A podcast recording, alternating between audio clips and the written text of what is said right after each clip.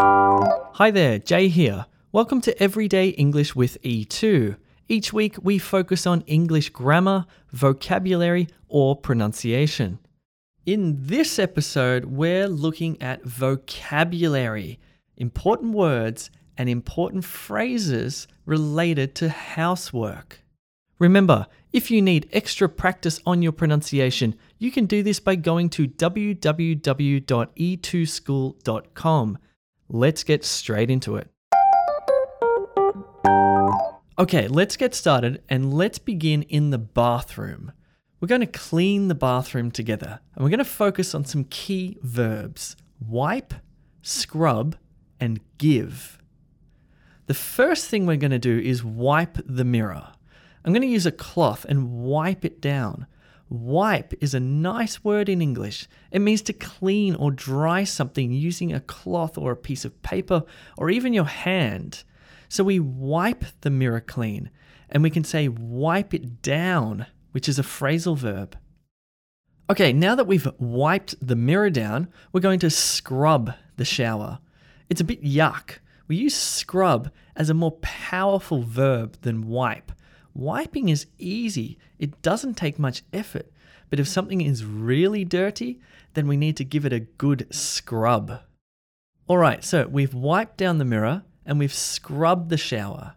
We now need to give the toilet a good clean. This is an interesting phrase to give something a good clean or a good scrub. We say this a lot. Can you give the bathroom a good clean or can you give the toilet a good scrub? It means that we make sure we clean it properly. Easy. We've wiped down the mirror, we've scrubbed the shower, and we've given the toilet a good clean. I think that'll do for the bathroom. Let's go to the kitchen because we have to do the dishes and clean out the fridge and also take out the rubbish or trash. Ready? Okay, so you can say wash the dishes, but it's a little unnatural. It's better to say do the dishes. Can you do the dishes? Or I did the dishes last night. Or I've done the dishes every day this week.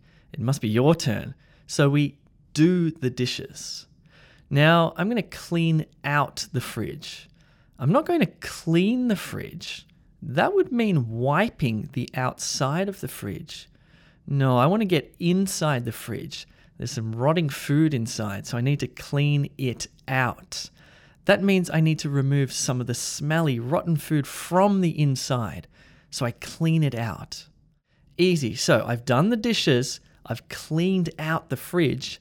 Now I need to take out the rubbish, or garbage, or trash. For some reason, Australians and Brits say rubbish, while in North America they say trash or garbage. Anyway, I need to take it out or take it outside and put it in the bin. All right, quiz time. So we've cleaned the bathroom and the kitchen. Can you remember what verbs went with what nouns? Let me give you a little test. Ready? Number one, what do we do to the mirror? Number two, what do we do to the shower if it's really dirty? Number three, what do we do to a toilet if it needs to be cleaned properly?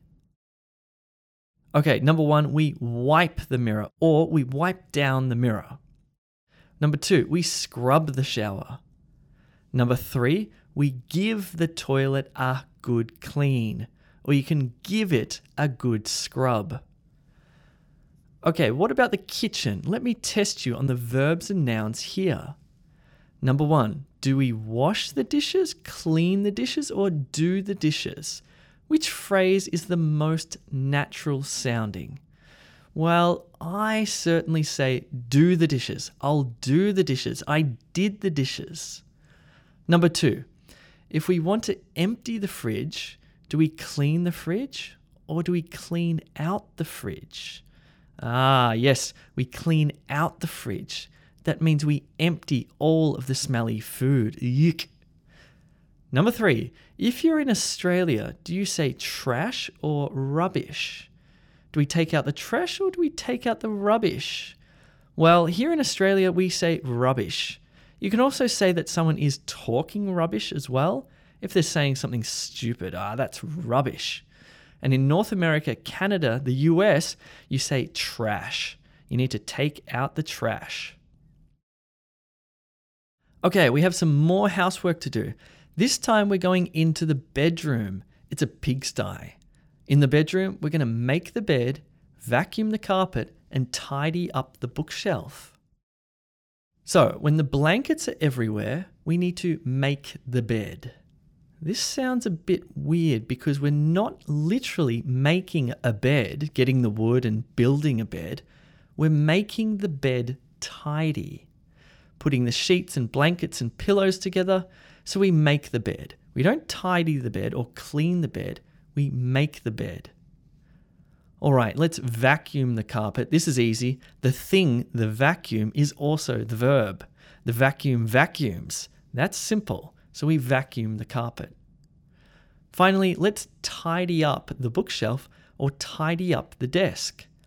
This means that we move the books into the correct position or we move the pens and paper on the desk so it looks nice and neat. We tidy it up, neat and tidy. Okay, ready for the quiz?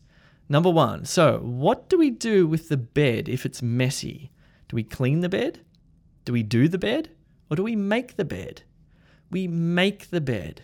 I made my bed this morning. Number two, do we vacuum up the carpet? Do we vacuum out the carpet? Or do we just simply vacuum the carpet?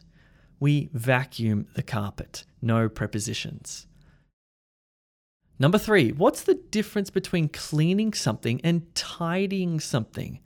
So if I say to you, clean the bookshelf or clean the desk, what does that mean compared to tidy the bookshelf or tidy up the desk? Well, tidy means to rearrange and to make neat. We move things around to make it look nice. I hope that was helpful. Remember that if you like this episode and you want to become fluent in English, then make sure to subscribe and share this with your friends.